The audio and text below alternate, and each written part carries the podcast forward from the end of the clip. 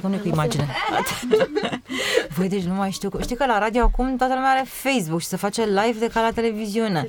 Deci oribil, mă. De-aia am făcut radio. Băi, Cristina, la 6 fix sunt 130 de oameni care se uită la mine, la o femeie. Și femeia asta așa, că altceva n-ai ce să faci în studioul ăla. Și te certă, doamna Mirela, iar azi înainte negru. Doamna Mirela, de 24 ani. Asculți Reconectat. Conversații autentice despre relația cu noi înșine și cu cei din jur.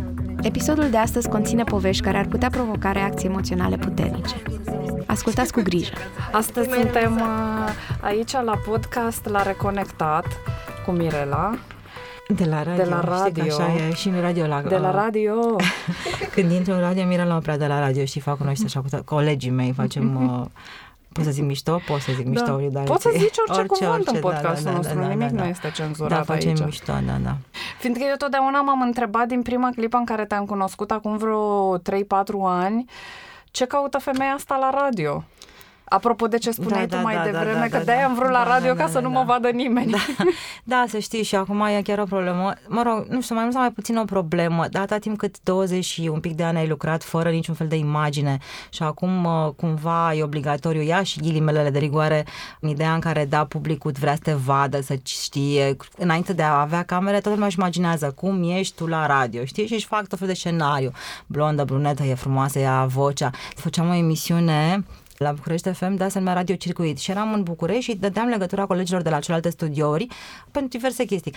Și atunci vocea lor crea atât de mult, nu știu, și suspans și drăgălășenie și ce vrei tu. S-a întâmplat să facem delegații și să ne întâlnim. Știi cât de mult a scăzut emisiunea ulterior? În secunda în care am ajuns la București, în studio, ei la locurile lor, atât de mult am simțit în sufletul meu că a scăzut emisiunea, pentru că eu pe unii am crezut frumoși, deștepți cumva, și apoi luând contact cu ei am văzut că nu sunt la fel de frumoși, poate că sunt deștepți, dar că la radio era totul pregătit, nu se mai potrivea cu ce îmi creasem eu în mintea mea. Și atunci am simțit că eu nu mai sunt atât de prezent acolo și că nu mai entuziasmul ăla, și m-am gândit că transmit starea asta și ascultătorului. E foarte interesant că ne-ai povestit-o și foarte util. Apropo de ceea ce creăm în capul nostru despre ceilalți, este cum ne-am dorit noi, când avem toate simțurile. Da. Exact. E rodul imaginației noastre. Și poate asta te stresează și acum, că tu erai obișnuită ca oamenii să nu te vadă și să cunoască vocea ta și să-și imagineze persoana din spatele vocii, și acum trebuie să te vadă. Da, să știi, pe de-o parte, pe de altă parte mai e o chestie, știi ce cred că e exact ca pe rețele. În momentul în care cunoști pe cineva de pe rețele cu o poză, cu tot felul de imagini, și apoi te întâlnești cu el pe stradă, pe stradă intenționat, îți dai un date, nu e la fel, adică chiar nu e, și simți, să nu dezamăgesc. Era și în mintea mea chestia asta, o să apar pe Facebook-ul ăsta, că despre el e vorba, și o să dezamăgesc și nu o să-mi stea părul și nu o să aia, și eu am o problemă cu părul. Știu. Deci dacă nu-mi stă părul, pur și simplu nu mă simt bine, nu pot să vorbesc, nu vreau să-mi rezolv nimic. Dacă cineva îmi spune, femeie, stai la coadă aici 3 zile, acolo stau, dacă îmi stă părul, o să zic, de ce să mă puneți la coadă 3 zile? Dar dacă îmi spune că nu-mi stă părul, mie mi se pare că am ceva, tu trebuie să-mi spui ce am. Ai un handicap că nu-ți stă părul. Am o frustrare, da, mi se pare că, da, părul și ochii sunt elementele așa esențiale cumva, care te fac cumva în ochii oamenilor, te fac să te simți, de fapt, pentru mine cred că sunt importante, nu știu, poate că ei nu dau doar 2 bani pe părul. Mai mult ca sigur. Da, clar. Dar dacă eu nu mă simt eu bine, nu pot să merg mai departe. Apropo de chestia asta, de când a fost chestia cu camera de luat vederi în studio, eu nu merg cu troleibuzul, mi se pare că am atacuri de panică, mi se pare că toată lumea se uită la mine, deși nimeni nu se uită la mine, și că toată lumea vrea să știe ce și cum, și am atacuri de panică. După ce ne-au pus camera de luat vederi în studio, aveam senzația că se uită și mai multă lume, că mă știu de pe acea cameră de luat vederi, și uite că în felul ăsta chiar refuz să merg cu RATB-ul, nu că aș fi că ai fi fan. Da, fan. Deci azi am venit cu metrou, da. Și am pus în balanță, Doamne, decât să mă pierd în București, pentru că e distanță mare și eu nu stau bine deloc orientarea, dar deloc. Am zis, asta e, mă chinui să toată lumea la mine, mi-am și luat și glugă, tocmai de-aia mi-am luat glugă și mi-am mai pus așa. Bașca, nu știu să bag cartela, deși sunt în București 100.000 de ani. Deci groaznice, sunt handicapuri de-astea cred că e urât să nu știi să bagi o carte la metrou după ce stai în București atât. Ce pretenții ai de la nenea care vine și... Da, nu am nicio pretenție de la nimeni. E ok să nu știi să bagi cartela. Uite, mi s-a mai întâmplat acum, am schimbat metrou undeva la Victoriei și am întrebat-o pe doamnă, vă rog, spuneți-mi și mie, da, veniți după mine. Și m-am pierdut de doamnă. Păi, deci intrase de panică cumva, știi că m-am pierdut de doamnă și am întrebat pe altcineva. Și după aia, cu altcineva ăla chiar stăteam efectiv în urma lui, l-am călcat pe spatele asta ca să nu-l pierd și pe ăla, știi? Și am mai, chestii de genul ăsta. E normal. Cristina, cine stabilește normalul? Care e? Da, cine stabilește? Păi asta zic. E ok. Nu e normal, poate nu e normal în sensul că nu e norma, nu e majoritatea lumii n-are aceste dificultăți, deși sunt sigură că multă lume are dificultăți similare, fiindcă ceea ce ai descris cumva într-o leibuz este un fel de anxietate socială. Aoleu, se uită toată lumea la mine și îmi vede toate imperfecțiunile, imperfecțiuni care sunt de cele mai multe ori în capul nostru, fiindcă noi astăzi te-am invitat aici, noi vorbim despre corp și despre Doamne, cum trăim noi în corpurile noastre. Ne-am dorit să avem oameni cât mai diversi și ți-am povestit, am vorbit cu femei în vârstă, am vorbit cu femei în vârstă cu handicap, am vorbit cu bărbați heterosexuali, cu bărbați care se definesc ca fiind fluizi. Ce înseamnă în vârstă? 65. Nu, e ok. Da. Că un pic mă simt în vârstă. Nu, dar nu, mă gândeam că asta vreau să definești. Tu ești femeia noastră frumoasă. O să rămână, mulțumesc. Știi că de la o vreme încoace, pot să zic câți ani am, adică e... Sigur că da. De la o vreme încoace, eu am o frustrare. Am trăit multă vreme cu chestia asta din partea lumii, ce bună ești, în sensul ăla, ușor urât. Și acum colegii fac mișto de mine și îmi spun, ce bună ești, pentru vârsta ta, cu pauza de rigoare, știi? Și cum e asta pentru tine? Cum e să primești asta? Dacă vine din partea lor, e ok, pentru că știu că fac mișto și așa. Altfel, în momentul în care am auzit prima dată și au început miștorile pe chestia asta, m-am simțit și bine și rău în același timp. Unul, că trebuie să-mi asum că mergem mai departe în vârstă și vreau să fiu tot timpul împăcată cu chestia asta și asta vorbesc cu toate... Nu știu dacă neapărat nu sunt adepta operațiilor estetice. Poate că n-am atât de mulți bani și poate că mă scuz în felul ăsta că nu sunt adepta. Dar mă gândesc că dacă mi-asum vârsta, mă simt foarte bine cu mine. Aș dacă stau să mă plâng, băi, mi-au ieșit 2 riduri, el nu le aveam.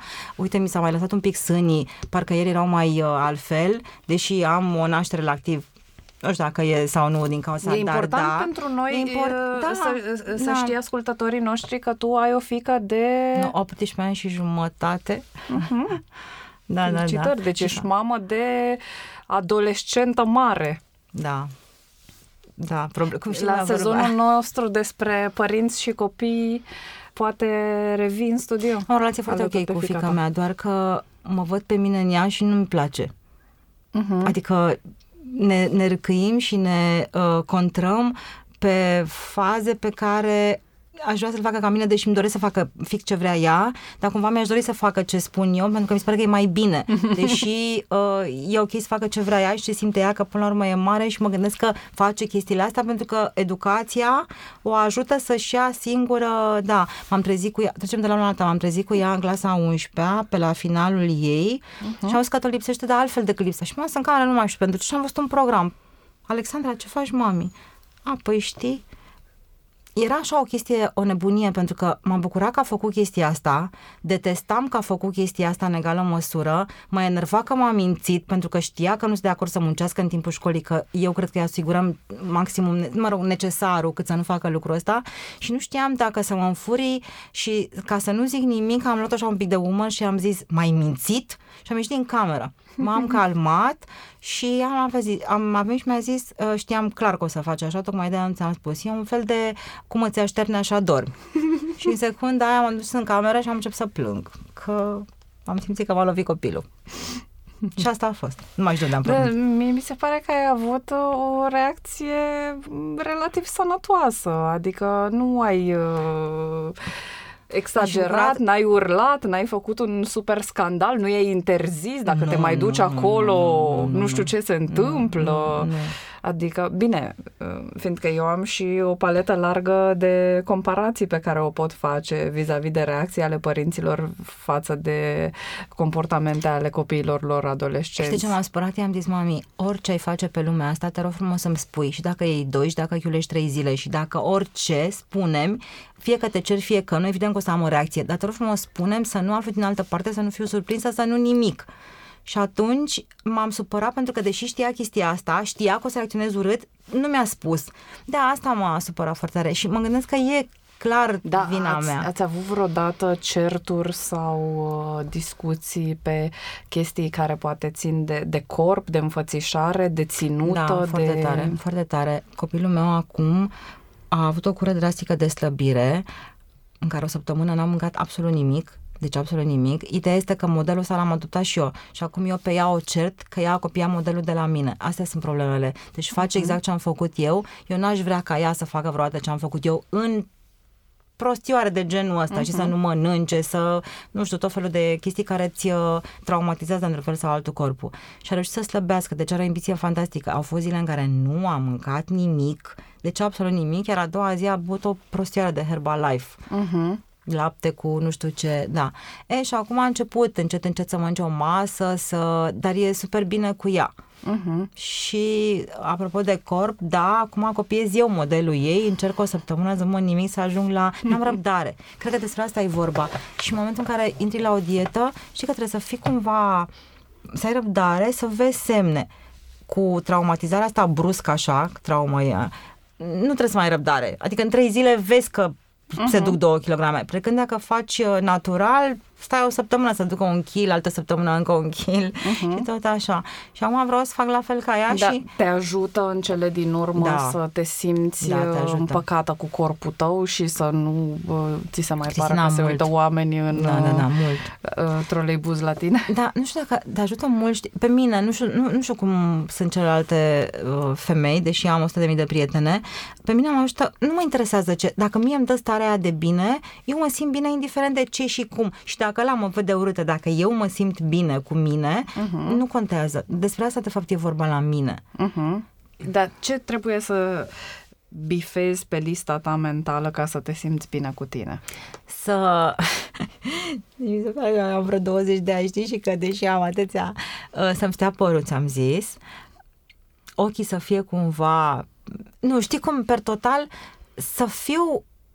ușor cu un sex appeal, dar nu atât de evident încât să vină un om pe care nu-l consider, pe care eu n-aș vrea să vină niciodată să mă agațe, pot să folosesc termenul și iată că l-am folosit, adică vreau cumva să fie un nivel, nu mă încântă cu nimic că sunt sexy și că 7 muncitori pe lângă care trec pentru că se construiește ceva, știi cum fac, știți imaginea alea și... Deci absolut deloc. Atunci mă gândesc că e vina mea, deși știu clar că nu e vina mea. Adică eu știu că dacă mă îmbrac cumva, mă îmbrac pentru mine și în niciun caz nu invit pe cineva să vină să mă ia de mână sau să mă violeze. Sau să strige după tine. Exact, da. Poate să facă lucrul ăsta în ideea în care ăsta e nivelul lui, sau poate să vină să mă întrebe un lucru civilizat, frumos, dacă zic nu, păi e nu. Înseamnă că m-am îmbrăcat și eu consider că haina face pe om. Adică sunt absolut convinsă în societatea noastră. Dar cred că cumva, apropo de societatea noastră, ne-am modificat cumva modul ăsta de a privi lucrurile și ai văzut că mai devreme ai spus, în momentul în care se întâmplă să strige după mine, eu mă gândesc că e vina mea. Reflexul ăsta este, deși rațional, conștient, tu știi că nu este așa. Asta știu clar, da. Mie mi se pare că am o inteligență, aici trebuie să-mi spui tu, o inteligență emoțională ușor scăzută, ușor, da, serios, pentru că raționez cumva și acționez altfel. Ca majoritatea dintre noi, din welcome to human. Din păcate. În anumite situații chiar nu e ok, adică nu poți să stai cu un om sau, nu știu, să îi dai apă la moară unui om pentru că știi că îi face bine chestia asta, ție făcându-ți rău, per total și lui făcându-i rău chestia asta. Asta ce înseamnă? Că eu acționez emoțional și nu rațional. Dacă dintre noi nu intrăm în aceste pattern-uri de sacrificiu. Poate cu copilul e ok, dar cu o terță? Dar poate nici cu copilul nu e ok până la un anumit punct. Știi că intri după aia în chestiile alea. Câte n-am făcut eu pentru tine? Și copilul îți spune, dar nu te-a rugat nimeni. Mă gândeam, oare ce ai învățat tu de la părinții tăi despre corp și despre frumusețe și despre raportarea asta la ceilalți? Crezi că sunt unele lucruri cu care te confrunți acum și care vin de acolo? Adică, nu știu, ai văzut-o pe mama ta ținând cură de slăbire sau chestii de astea, apropo de ce ne-ai povestit de Alexandra? Mama se îngrija într-adevăr foarte tare, dar nu... Era o femeie frumoasă în sensul în care, nu știu, se machia, se aranja și făcea părul... Nu punea preț pe detalii, nu avea nevoie de un corp, nu... Era o femeie și atât. Deci nu ți se părea despre ea că este super focusată pe chestia asta. Nu că super, nici focusată. Uh-huh. Era mai degrabă o rutină. Mă machiez, mi-aranjez părul. Și machiatul ăla însemna o cremă și o pudră sau o cremă și un ruj. Deci nu ți închipui că fiica mea, de exemplu, pierde o oră jumate să se facă cu o linie la ochi. Uh-huh. În momentul în care e în clasa 12-a și trebuie să dea la drept. Adică eu mă... Tu te oripilezi. Da, exact. Și tu în clasa 12-a cât timp pierdeai? Mă, să știi că pierdeam foarte mult timp, e adevărat. Tocmai de asta așa, doar că eu aveam un tată extrem de drastic și eu relativ pierdeam.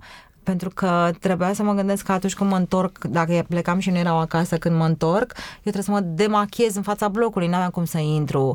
Tata pe mine m-a iubit excesiv, dar excesiv-o la urât, în sensul în care nu m-a lăsat să mă dezvolt în niciun fel. M-a pus să fac liceu sanitar pentru că așa a vrut el.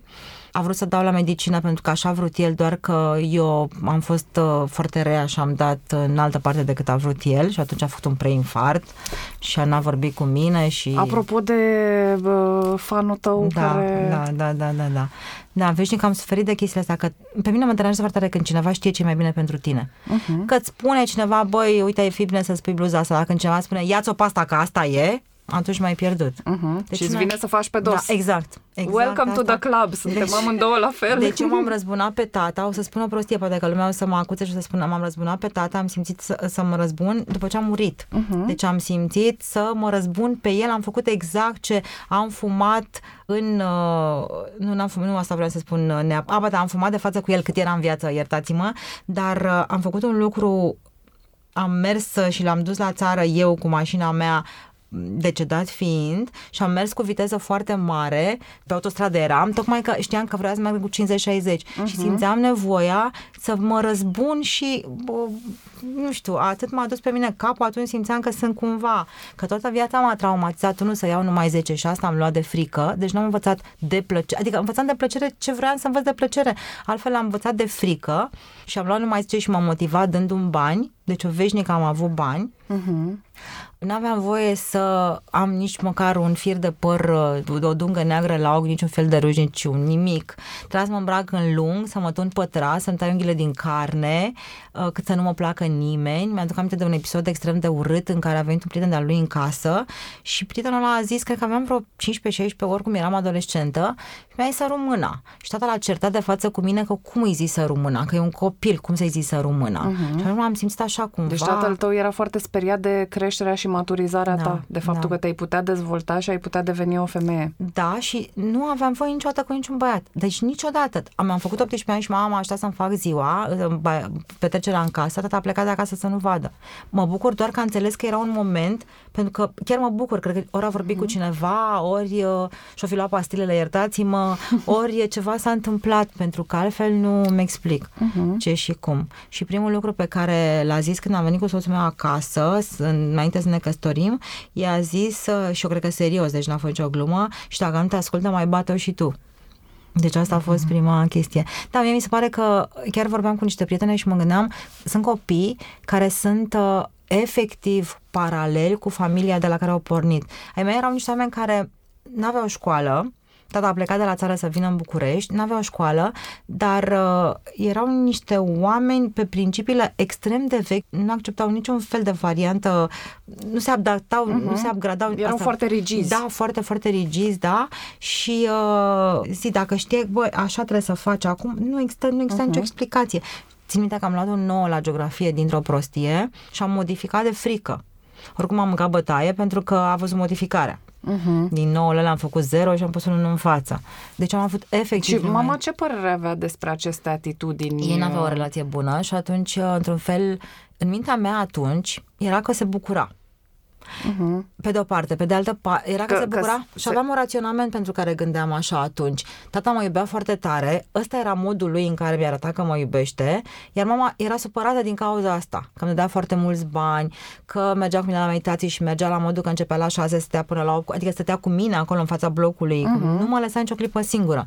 Mă lua, mă ducea de la liceu, liceu sanitar, unde zicea el că sunt tot felul de străini care or să mă ia și o să mă fure și o să nu știu ce să facă. Dar și până la urmă n-are sens să-ți fie frică de oamenii dintr-o leu când ai crescut în chestia asta? Sau să nu ai o bună orientare în spațiu în momentul în care în toată perioada ta de dezvoltare tu ai fost ghidată peste... Nici n-ai avut nevoie să-ți dezvolți capacitatea asta până la urmă. Da. Adică cumva nu sunt despre tine ca fiind defect intrinsec, ci sunt niște abilități pe care n-ai avut ocazia să le dezvolți sau niște coping-uri, niște modalități de a face față unor dificultăți din copilăria și adolescența ta până la urmă, nu? Da, așa e, doar că eu mă gândesc că atunci când îmi dau explicațiile astea, poate că sunt doar niște explicații și poate nu sunt singurele explicații. Adică eu nu sunt pe principiul ăla, eu sunt ceea ce sunt, nu contează, ceea ce sunt, bine sau rău, datorită părinților mei. Eu cred că ceea ce sunt datorită faptului că eu am muncit, pentru că dacă tata mă trimitea, mă bătea, nu mă bătea, mă punea și eu nu vroiam să fac chestiile astea, cred că putea să mă poate în fiecare zi că degeaba.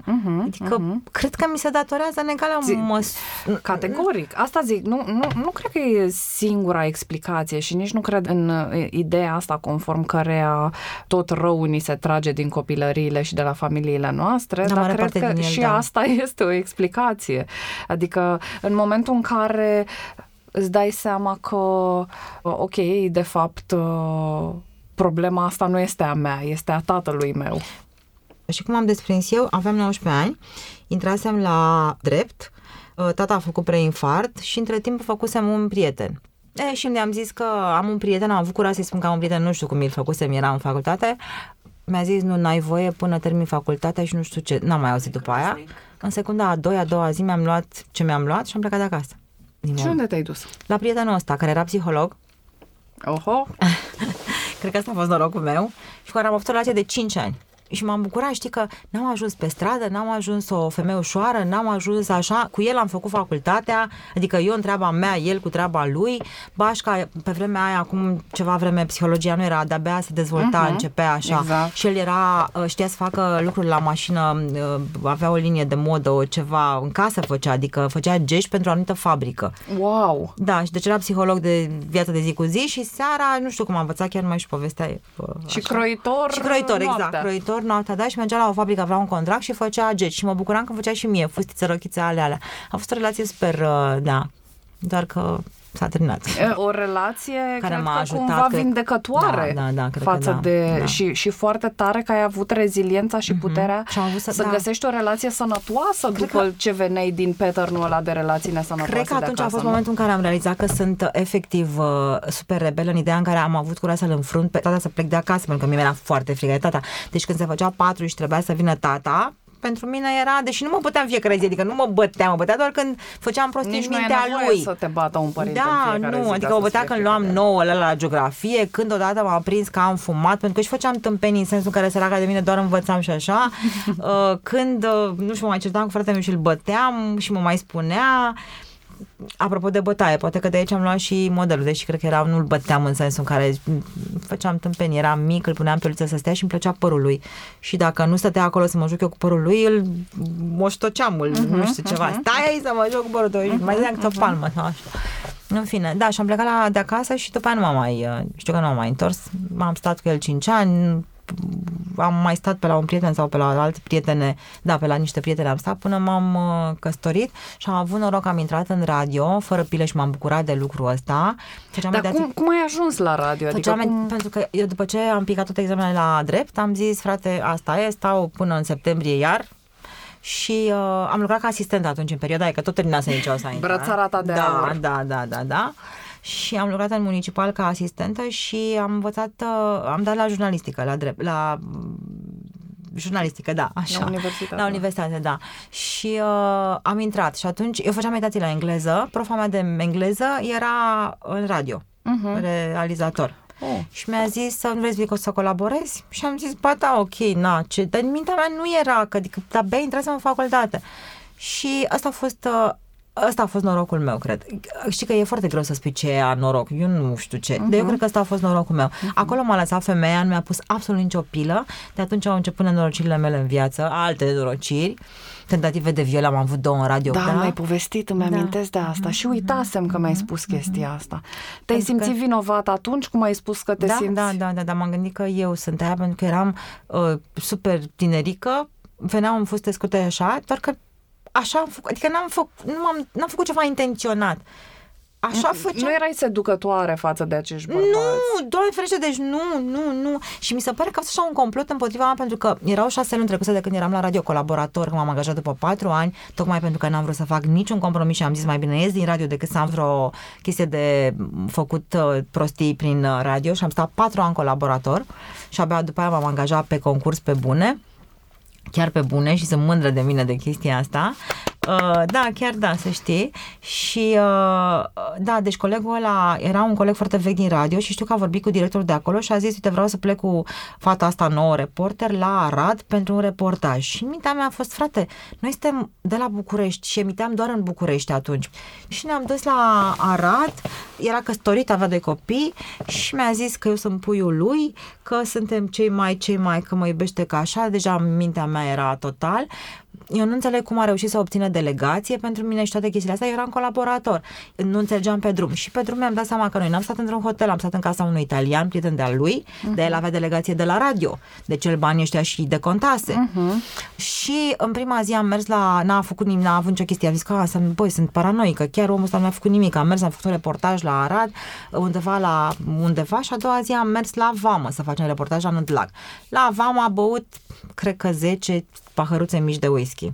Și am ajuns înapoi în hotel, în camera, în ăsta al italianului, da. Și atunci a fost momentul în care, efectiv, am avut din nou noroc, am avut chiar noroc și nu știu, o să ziceți că sunt nebună dacă povestesc chestiile astea, dar chiar asta s-a întâmplat. În secunda în care, efectiv, se urcă, eu chiar nu știam ce să fac, deci eram Eu noaptea care... era un singur pat acolo și noaptea aia dormisem cu el în pat, în blugi, eu și în pulover de lână. Iar după ce am venit a doua zi de la Vamă, în secunda în care s-a urcase fix pe mine, n-a apucat să întâmple nimic, a sunat telefonul, era fratele lui de la București și murise mama lui. Mama lui fiind în comă în spital. Și așa am scăpat eu. Deci uite, când vă mara, deci chiar mi-aduc aminte de momentul ăla, omul ăla m-a lăsat acolo, a plecat cu avionul, nu știu dacă mi-a dat sau nu bani de tren, dar știu că m-am întors cu trenul și așa am scăpat în momentul ăla. Și apoi a urmat la radio alte poveste. Și aici, știi, aș vrea să te opresc nimic un pic ca să clarificăm niște chestii despre aceste situații. Uite, chiar ieri am ținut un curs de educație sexuală unor psihologi și psihiatri și s-a vorbit despre chestia asta, despre momentele în care femeile, dar pot fi și bărbați, evident, victime ale unui viol sau ale unei agresiuni, înțepenesc. Și oamenii le judecă ulterior sau chiar și în instanțele de judecată că de ce nu s-au apărat, că de ce n-au fugit, că fiindcă este o reacție normală a creierului nostru, creierul nostru reacționează la pericol sau atunci când el crede că există pericol prin luptă, fugă sau îngheț. Reacția asta de îngheț este cea mai puternică reacție pe care o va avea corpul. Cea mai la îndemână, cred. E cea mai la îndemână în momentul în care mintea identifică că acest pericol este atât de mare încât n-am cum să mă salvez din el. Și atunci ceea ce face este că lasă corpul în această stare de îngheț, de leșin, ca să sufere cât mai puțin. Da? Nu e ceva care... că... Nu, da. Asta nu înseamnă că am vrut să fiu abuzată. Înseamnă că pur și simplu mintea mea a încercat să mă apere și a avut această reacție. Și știi cum judecă lumea? E în locul tău, făceam serios. Ai fost, frate, în locul meu de adevăratelea. Exact cum îți spun, Cristina, mă doare stomac și tu mi zici, vai, ce milă mie. Dar tu nu știi exact ce simt eu, chiar dacă tu ai trecut prin durerea de stomac, dar tu nu știi în secunda aia. Poți să empatizezi, dar nu spune că în locul tău. Că în locul meu n-ai fost. E foarte lipsit de empatie. Da, și spun. N-ai fost, unul, că n-ai fost în locul meu și doi, n-ai povestea din... Da, nu ești, știi? Eu. Da, nu ești eu. Adică eu am ajuns acolo și am și povestea în spate, l-am și pe tata, am și aia, am și ce am trăit, că vai, ce bună ești. Adică numai asta, cu asta trăiam. Și un al doilea moment a fost la fel cu un alt om din radio, de data asta mai sus decât ăsta, în care am mers într-o delegație și la fel eram sigură că o să fiu violată. Nu știu, eram conștientă și făcusem un plan. Da, deci nu vine să cred că eu spun chestiile astea. Făcusem plan cu un coleg de la Craiova și am zis, băi, te rog frumos, sună-mă a doua zi când începe cursul și spune că a murit bunica mea, ca eu să pot să plec la București. Și... s-a întâmplat lucrul ăsta, a întâmplat a doua zi, doar că a doua zi pe mine m-au sunat din București, șeful meu din București, și mi-a zis că a murit mama. Și era pe bune. Și era pe bune, da. Și după aia când am plecat spre București, mă sună colegul ăla, băi, da, ce tare ești, ai reușit, mă. Deci mă mai credea, știi, că eu făcusem, că el n-a apucat să mă suneze nimic, doar că se întâmplase chiar să moară mama. Dacă mă duceam să spun, era cuvântul meu a unei colaboratoare împotriva așa, nu era pe vremea aia chestia asta dezvoltată, nu știu cât de dezvoltată acum, dar nici acum nu cred că e foarte dezvoltată, n-aveam niciun fel de dovadă. Și doi, era și chestia, eram încă colaborator, probabil că se termina toată povestea așa. Și nu am făcut nimic. Apropo de ce acele femei din mișcarea Me Too din Statele Unite au mers mai departe și n-au spus, e fix același lucru, iată că există și la noi chestia asta. Și mă întrebam acum când povesteai, oare câte alte colegi ale tale ori fi trecut prin circumstanțe similare? S-ar putea să, prin frică pe mine similară. M-a ajutat, eu aveam o relație cu acel tip care era psiholog. Pe mine m-a ajutat foarte tare, pentru că s-au întâmplat toate. În primii 4 ai mei de radio, relația mea cu el a ținut 5 ani. Foarte tare m-a ajutat și am și zis, eu, decât să mă culc cu cineva, mai bine mă ții acasă și mă crești tu. Deci chiar nu... Da. Și după aia au fost niște concursuri în radio pe care le-am picat cu brio. Unul mi-a zis că la unul am copiat, evident că nu copiase nimic, că nu era la școală, adică concursurile sunt, stai în bancă, ai trei, așa, n-ai nicio chestie, am casă. Și în sfârșit au zis, bă, nu scăpăm, trebuie să o angajăm pe asta, hai să o angajăm. Și la un moment dat, după 4 am angajat și pe mine și iată-mă acum realizator. Da, ai fost foarte stăruitoare și oricum astea sunt niște povești de acum 20 de ani? Da, cam mai bine de 20. Anii 90. Da, exact, anii 90. Anii 90 până 96-7 ceva de genul ăsta. Wow, cât de frumoasă cred că erai în anii 90. Puteai să fii... Da, știi că era filmul ăla cu a doua cădere a Constantinopolului, când trecea Loredana prin șablon. Da, exact. Tu încăpeai perfect prin șablonul ăla. Apropo de chestia aia, știu că am venit la radio ca o floare, la un moment dat, exact cum mă îmbrăcam eu la vârsta aia, așa, eram singură, eram fără tată, eram cu prieten meu care mă iubea și care aprecia și care nu știu ce. Era rebelă, da. El nu vedea nimic, adică fiind psiholog, e clar că știa ce și cum, mă rog, așa cred. Și știu că m-am dus la radio, nu o să uit niciodată, într-o fustă scurtă galbenă, dar scurtă, adică pur și simplu până aici și un tricou. Și a venit un șef și a zis, Ciprian, te rog frumos, iau pe Mirela, duceți-vă în Ferentar să faceți un reportaj, sunt niște blocuri acolo dezafectate, nu știu dacă le știți. Ciprian s-a uitat la mine, du-te acasă, schimbă-te și pe aia mergem în Ferentar amândoi, eu nu merg cu tine așa. Pentru că se gândea, nu, el era ok tipul, doar că se gândea ce e acolo și nu înțelegeam ce, cum, de ce. Și asta a fost prima mea experiență. Fiindcă, ce a făcut tatăl tău n-a fost educație, în sensul de a te pune la adăpost de rău, ci a fost interdicție. Și în momentul în care ceea ce facem cu copii este doar interdicție sau educație sexuală într-o abstinență. Abstinența este cea mai bună, nu face sex... În momentul în care facem asta, nu echipăm cu resursele de care ei au nevoie ca să fie safe, să fie pe picioarele lor în viață, să fie autonom, să știe cum să se raporteze la diverse situații. Și ai văzut, tu nici măcar n-aveai reperul ăsta. De ce ar fi o problemă să merg așa îmbrăcată în Ferentar? Eu eram oripilată, cum dacă stau în stație la tramvai și sunt îmbrăcată în fustă scurtă, toate mașinile claxonează. Adică, de ce? Știi? Și nu eram chiar foarte proastă, dar ca idee, adică mă gândeam, bă, dar ce am, frate, că am pe mine fustă, am pe mine bluză, nu eram în niciun fel. Aveam 20 de ani, adică nu eram nici de 2 ani, nici de, nu știu, deși de 2 ani era chiar ok să fiu așa, dar eram și Na, așa pentru că na, dacă eu veșnic am fost efectiv ținută, că eram doar băiețoasă acasă, mă jucam cu toate nebunile posibile cu fete și băieți în spatele blocului, îmbrăcată în training și cam atât. N-am avut momente de alea în care să fiu o domnișoară, să vorbesc cu mama, să-mi spună mama, să ceva, nu. Da, liceul numai de fete, gândește că în liceu sanitar erau 5.997 de fete și 2 băieți. Oh. Și eram atât de bucuroasă în liceu sanitar când făceam practică și mergeam în spitale. Și acolo erau studenți și doctori, știi? Și dai seama că asta era liceu sanitar, nu învăța, noi eram interesate fix de student, că n-aveai cum, eram numai femei, măxina erau 11 clase de a 9-a, 11 de a 10-a, 11 de a 12-a, 11 de a 11-a, ești exact numai în perioada vieții tale în care ai cel mai mare spirit de frondă și îți dorești tot ce nu poți să ai. Exact. Și cred că l-au pus intenționat și de fete și la capătul pământului, în fundel liceu sanitar era. Deci asta era, știi, ne bucuram în astea, nu învățam nimic. E ca și cum ai fi mers la școala de măicuțe, exact, nu? Exact.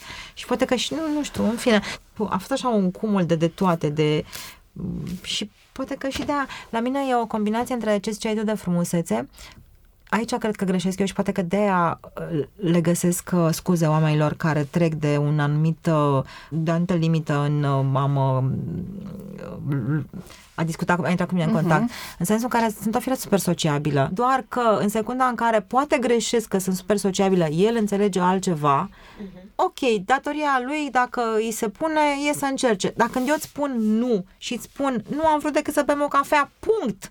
Adică, dacă tu m-ai invitat, hai la o cafea și am zis, am fost drăguță, pentru că ai venit la mine în emisiune și mi-ai rugat, hai să ieșim la o cafea, deci poate că eu în mintea mea știu de ce m-ai invitat, dar sunt drăguță și îți răspund la chestia asta. Nu înseamnă că vreau să mă iei acasă, nici că vreau să te culci cu mine, nici că vreau să avem o relație, nici că nimic, înseamnă nu. Înseamnă că vreau doar să bem o cafea. Exact, și să vorbim despre ce vrei tu sau ce vreau eu sau nu știu ce. Deci poate câteodată frumusețea asta poate să fie, o simți vreodată ca o barieră? Da, o simt groaznic. Știi, ca femeie frumoasă poți să fii de 100.000 de ori mai nefericit decât unul, că ești mai pretențios, doi, că lumea are pretenții mai mari de la tine, trei, că mai e și chestia, ești frumoasă și proastă. Sunt dăți în care se întâmplă lucruri, noroc că nu sunt blondă, că atunci știi că ai pus-o, am pus-o atunci, blondă, da. Dar mi-a zis etichete. Un coleg la radio, da, când am venit, mi-aduc aminte că mi-a zis până să facă cu mine emisiune, băi, credeam că ești frumoasă și proastă. Exact așa mi-a zis, cu cuvinte, credeam că ești frumoasă și proastă. Deci cumva acest statut îți aduce și o sumedenie de neajunsuri. Și chiar m-ai povestit acum pe drum, venind încoace la studio, despre nu doar neajunsuri și etichete, cum ai povestit acum, ci mai mult de atât. Faptul că asta te pune la risc, colegele tale care arată altfel, sunt hărțuite în felul ăsta? Evident că nu. Au fani care le urmăresc? Știi că bullying în radio, apropo de chestia asta? Adică mie mi-a zis o colegă și a venit Oprea cu țâțele și cu picioarele ei ca să facă audiență. Știi? Eu care așa am fost tot timpul adică nu la antranasalul am făcut ceva mai puțin sau mai mult sau așa am fost tot timpul, știi? Da, nu știu, am încercat tot timpul acum orice mi se întâmplă rău, mă gândesc că eu nu cred în Dumnezeu, am o problemă cu chestia asta și nu cred. Cred doar că există o lege a compensației în viață și cred că tot ce mi se întâmplă rău este că plătesc că am făcut ce am făcut. Cu asta merg mai departe. Adică, cred că dacă azi dacă azi câștig, mâine o să mi se fure. Dacă azi înșel, mâine o să fiu înșelată sau o să pățesc ceva. Dacă azi ceva, mâine... Foarte karmic. Da, nu știu, cumva cred într-o chestie de genul ăsta. Sunt dăți în care fac rău și nu mă interesează că mi se întâmplă mâine ceva. De fapt, nu fac rău. Sunt răutăți. Sunt oameni care cred că cer să primească. Ți se pare că unii oameni ți apasă niște gândește că, apropo de frumusețe, ascultătorul ăsta de care îți spuneam, mă traumatizează de foarte multă vreme, știi? Și acum, în ce sens? Ce face? În sensul în care, știi că e vorba aia, i s-a pus pata pe tine. Din 100 de motive. A început cu asta vară când mi-a trimis de nu știu unde un pachet. Gândiți-vă că noi stăm în București, iar omul ăsta e din Moldova, Bacău pe acolo și mi-a trimis un pachet cu hribi. Au ajuns la poștă, ei au stat 5 zile acolo, s-au împuțit. Când am deschis pachetul, toată poșta și-a luat liberă ziua aia, pentru că să stai la 40 de grade cât erau asta vară, a fost oribil. I-am mulțumit, îl măpesc, n-am știut ce și cum, în fine. Acum o perioadă, nu știu, o lună, două, trei, mi-a trimis un aparat mic de radio pe care nu l-am luat de la poștă, a venit la radio bonulețul ăla, trebuia să merg și un an pentru că mi-am învățat lecția și am zis, frate, eu sunt la radio realizator, omul ăla nu trebuie să ne împrieteni, eu sunt acolo la serviciu, chiar dacă mi-e foarte dragă meseria, dar nu cred că îți primim cadouri așa. Și nu m-am dus să iau. S-a întors radioul la el acasă, s-a supărat și m-a făcut pe post de tot rahatul, ca să zic așa, că sunt o ingrată, că din cauza mea a făcut preinfart, că nu știu ce, că nu știu cum, că deci m-a făcut ca și tatăl tău care a făcut preinfart, exact, din cauza ta. Exact, toată lumea, da, cred că da, exact. Dar noi nu suntem atât de puternici încât să-i facem pe alții. Doar că în mintea lor este că m-a făcut să mă simt și chiar nu am simțit, adică eu am trimis mesajele prietenii mele și am spus, frate, ăsta moare și eu ce mă fac? Deci aveam chestia asta, știi? Am avut noroc. Că n-am murit. Dar, clar, iată cum frumusețea te... Nu te ajută. Adică, nu, Doamne, te bagă la bucluc, nu. De multe ori, da, nu? Da, te bagă la bucluc. Și, în același timp, te poate și ajuta și te poți ajuta de ea, este drept. Da. Uite, apropo de chestia asta, că am de acum, vreau să spun că este de șefi. Știi că sunt șefi care, poate că ei te plac pe tine, dar nu te pot ajuta, adică nu-ți creează nicio chestie facilă, în ideea în care toți ceilalți colegi le sar în cap șefilor, de ce Mirelei? Că așa. Și atunci eu sunt singura, pe cuvânt, care nu am primit primă. Fix ca să nu-i sară șefului meu în cap colegii. Audiența mea, acum audiențele sunt publice și clar, dar pe Facebook, unde pot să contabilizez foarte repede, pentru că tot e cameră și toți avem camera, e cea mai mare. Pe programul de matinal e cea mai mare. Nici măcar datorită chestia asta, nu? Se zic, păi, uite, Mirela, poți să explici cumva argument de ce ai dat Mirelei 3 lei primă, pentru că, uite, am luat în considerare care are audiență și așa. Nu, de teamă să nu sară colegii în cap. Deci frumusețea care ne-a ajuns. E super frustrant. Să știi, e foarte frustrant. Lăsând la o parte, adică ar putea cineva să spună, asta se preface sau... Nu, chiar e super frustrant. Foarte, foarte, foarte. Sunt dăți în care, din cauza asta, chiar am pierdut și am plâns și am stat în depresie și am sunat-o pe Cristina odată și da. Deci chiar a fost. Și mă bucur că n-am făcut televiziune, chiar mă bucur, pentru că ceva, cred că în subconștientul meu a mers către chestia aia și s-a gândit cumva atunci când... Ți-ai pus problema. Nu, am avut o chestie în facultate, am avut un profesor care era pe TV, dacă nu mă știu, cred că a murit, și m-am dus să fac practică și mi-a zis, după ce termin, tu rămâi aici. Și am zis că, da, nu știu, mă gândesc, văd, că în ultimul an îți alegi ce și cum și îți faci licența. Nu știu, văd ce se întâmplă până atunci. Și a fost o chestie în care mi-a zis cumva să ieșim împreună cumva ca să capăt un post acolo și am zis, unde să ieșim? Ce crezi că te duc la biserică? Și chestia aia de atunci, la începutul anului întâi, pe mine m-a marcat foarte tare.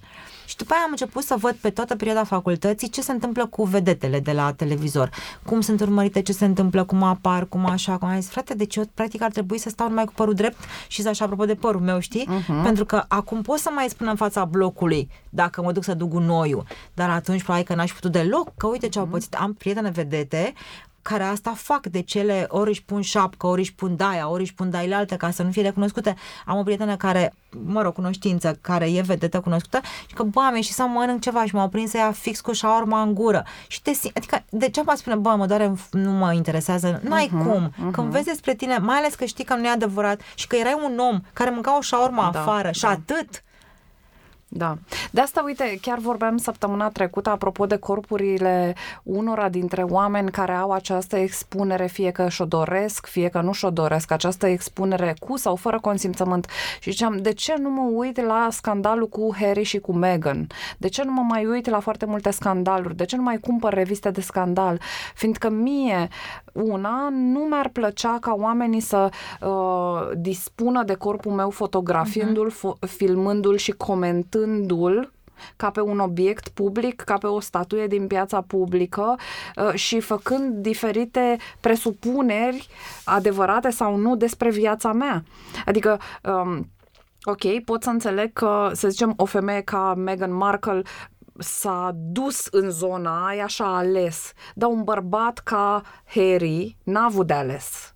El s-a născut copilul lui Charles și al Dianei și el n-a avut de ales. Tu ai avut de ales cumva. Colegele tale au avut de ales cumva. Dar chiar și aici, dacă aleg să prezint o emisiune oarecare sau să mă mărit cu un bărbat fie el și faimos sau așa, asta nu înseamnă că toată lumea ar trebui să comenteze despre viața mea, că am tras un pârț și se face o... Da, în ce fel să comentezi? Adică tu nu te limiti, tu n-ai o limită, tu treci de orice. Sunt dăți în care treci de orice. Ok, băi, ce nasoală era asta astăzi, uite, nu e așa, ok, asta era, e părerea ta, ea, dar când deja treci de chestia asta, că de ce a făcut, că de ce a făcut, că de ce s-a dus, că de... Păi stai un pic. Când punem etichete, da, că e într-un fel sau că e în alt fel sau că... Da, deci mă judeci, pe mine chestia asta cu mă judeci, nu că ai avea voie să mă judeci și când mă cunoști, dacă mă judeci fără să știi nimic despre mine, doar pentru că m-ai văzut la radio sau la televizor și că ți-am răspuns la 2 mesaje și deja poți să mă judeci sau să fim prieteni sau să poți să bârfești cu mine, mie mi se pare că treci de orice și că intri în, aia expresia, știi, că intri cu bocanci în viața unui om și atunci sunt dăți în care eu, pentru că sunt emoțional mai slabă, pot să-ți răspund cumva frumos și tu ei, mamă, vorbește aia cu mine și îmi creezi mie o chestie și, practic, nu sunt un om ca și tine, adică îmi povestea un iubit că, băi, eu când eram mic și mă uitam la televizor, eu credeam că ăia stau acolo, că stă așa, că nu mănâncă, că nu se ducă la... Uite, între timp, nu, ăia sunt efectiv oameni atât de... Poate chiar mai... Adică fac la fel de multe tâmpenii ca și tine, no name. Adică și ăla își bagă mâna în nas și ăla își bagă toaletă. Exact. E de vreo care poate care alt nivel de, nu poate, sigur, de viață, dar el ca comportament în casă cu el, o să mănânce la fel shaorma aia cu mâna, cu gura și o să-i cadă un pic de ketchup, sos pe el, da, la fel și la toate, se tot singur și nu vine Doica după el sau cine, Doamne, apropo, și de asta, știi, ca să ajungem cumva la final, este... indiferent de unde ai intrat în contact cu mine, cu corpul meu, de cum arată corpul meu, cât de bine, cât de rău arată, cred că toți ar trebui să avem aceleași drepturi cumva și să fim respectați în același mod și într-un fel, da, este complet nesănătos ca pentru faptul că cineva arată într-un fel sau se îmbracă într-un fel, să ne permitem să ne exprimăm asupra corpului persoanei respective. Da, eu cred că ce spui tu, eu cred că sunt anumite chestii care nu se vor schimba niciodată cât există pământul ăsta. Asta este una dintre cele la care că întotdeauna vom fi. Uite, de exemplu, eu am un complex, eu până pe la 27-28 nu am purtat sutien, pentru că nu aveam nevoie și plus că mă simțeam, și acum mă simt în hamuri, înțelegi? După aia am purtat, pentru că am născut, pentru că se lasă sânii, pentru că una, pentru că alta. Și din cauza societății, eu mă simt frustrată, deși eu cu mine nu am... Adică mă simt bine cu mine în egală măsură în care mă simt și prost. Pentru că societatea îmi creează chestia asta. Ți s-au lăsat sânii, nu știu ce. Și mă bucur, atât de tare mă bucur când iubitul meu de acasă îmi spune, băi, nu contează, te iubesc ca... Și chiar îmi spune sincer, chestia asta, ba da, eu iubesc sânii tăi, ba da, eu iubesc că ai... Sânii tăi imperfect. Sânii tăi imperfect, da.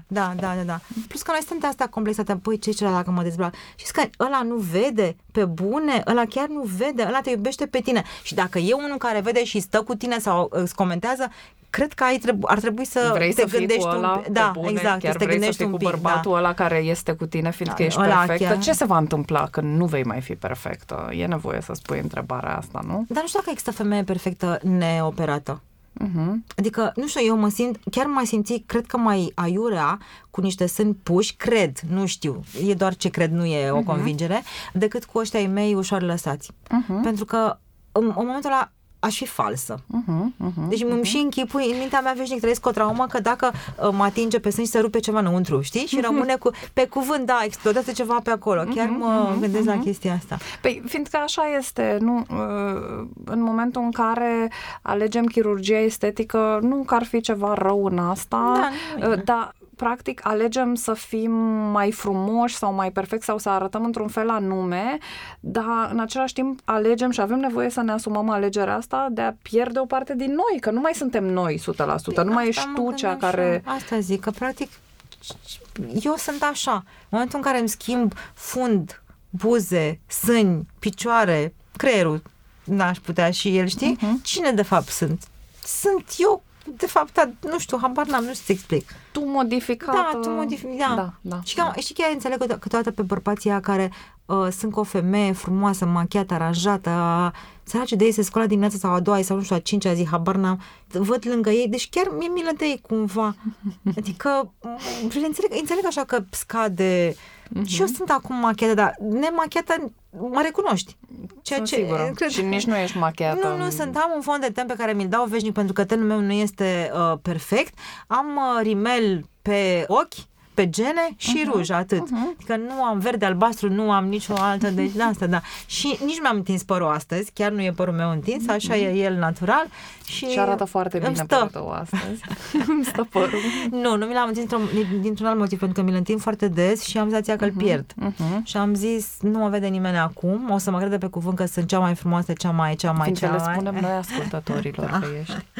Da, și oricum o să-mi întind. Da, pot să spui că ai spus un pic că s-a schimbat, că poate nu ieșeai nici să duci gunoiul dacă nu stătea bine într-o zi părul, dar odată cu maturitatea și cu înaintarea în vârstă, crezi că o parte din nesiguranțele astea ai reușit să ți le calmezi, să fii mai sigură pe tine și...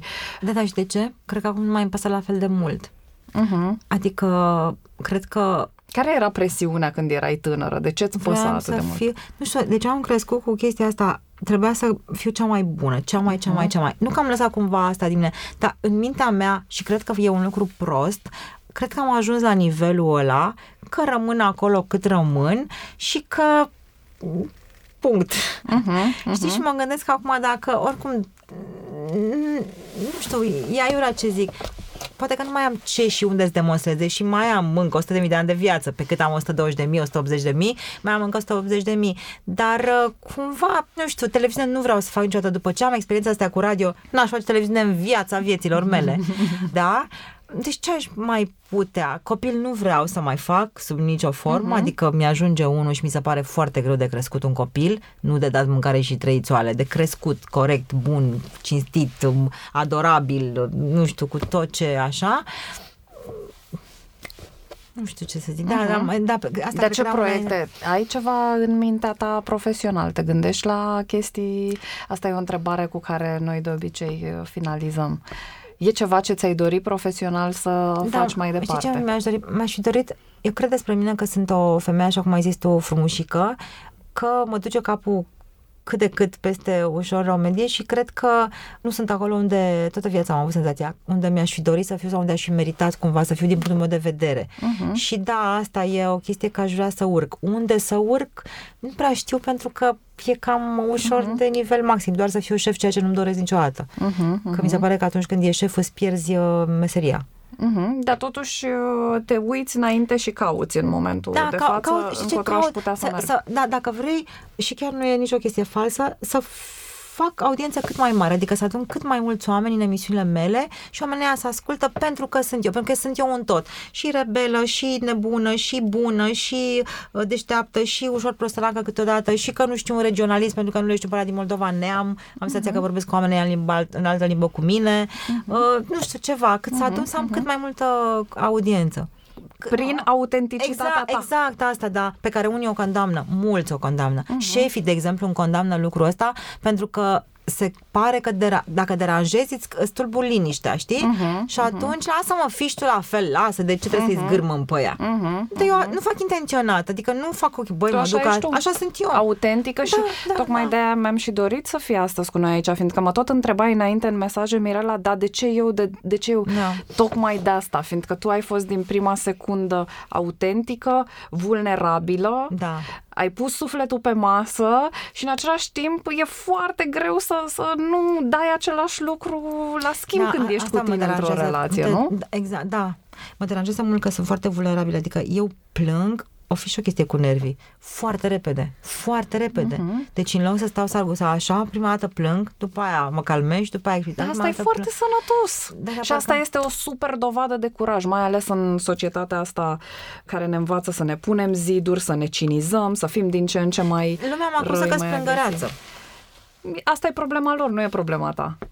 E ca și cum te-aș acuza că râzi prea mult. Nu? Vrei să obții chestii și șantajându-mă cu plânsul?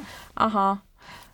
Da, poate asta cred ei. Poate asta este ce au învățat ei despre Adică mă uit la televizor, văd o imagine cu niște locuri pe unde am fost, știu că s-a întâmplat ceva nu chiar foarte frumos sau, mă rog, imaginea îmi trezește o chestie și în secunda aia plâng.